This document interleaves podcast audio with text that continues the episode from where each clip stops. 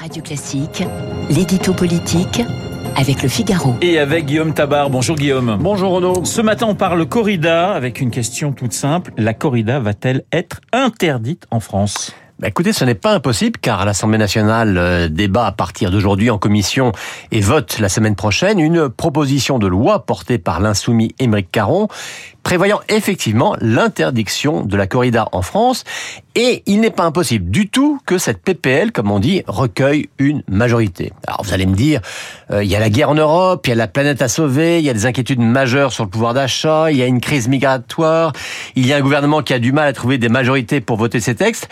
Et là, on va trouver du temps pour régler le sort de corrida eh bien oui, hein, c'est le propre de ces niches parlementaires, comme on les appelle, euh, permettre à des élus de pousser des causes qui ne correspondent pas forcément aux urgences ou aux priorités des Français. Donc c'est décalé, c'est décalé, mais c'est quand même ô combien symbolique euh, de ces sujets explosifs qui aujourd'hui euh, mobilisent des militants et qui enflamment la société.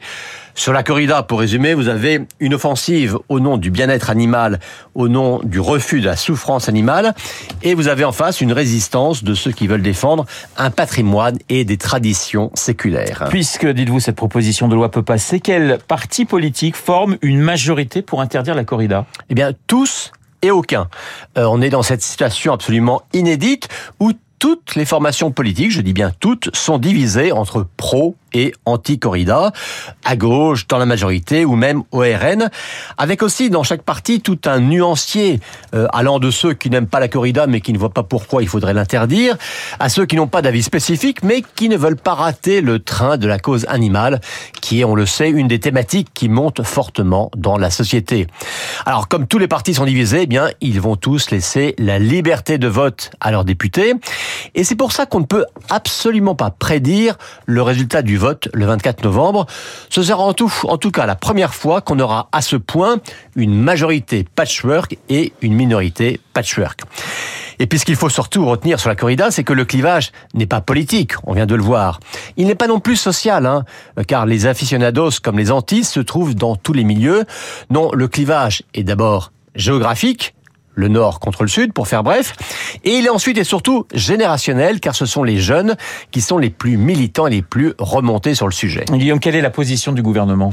Écoutez, d'abord, il se serait bien passé de ce texte pour éviter une fracture au sein de sa majorité et pour ne pas faire à la France insoumise le cadeau d'une potentielle victoire politique.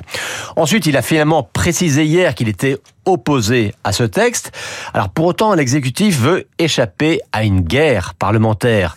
On le sait, hein, le tonitruant Éric Dupont-Moretti se, serait fait une joie de ferrailler contre la PPL Caron. Eh bien, pour ne pas enflammer l'hémicycle, il été décidé que ce serait plutôt euh, la euh, secrétaire d'État à la ruralité, Dominique Faure, une femme du Sud-Ouest, qui porterait la parole gouvernementale. Alors vous voyez, hein, tradition locale ou cause animale, on va quand même assister à une sorte de choc civilisationnel. L'édito politique signé Guillaume Tabar. Tout de suite,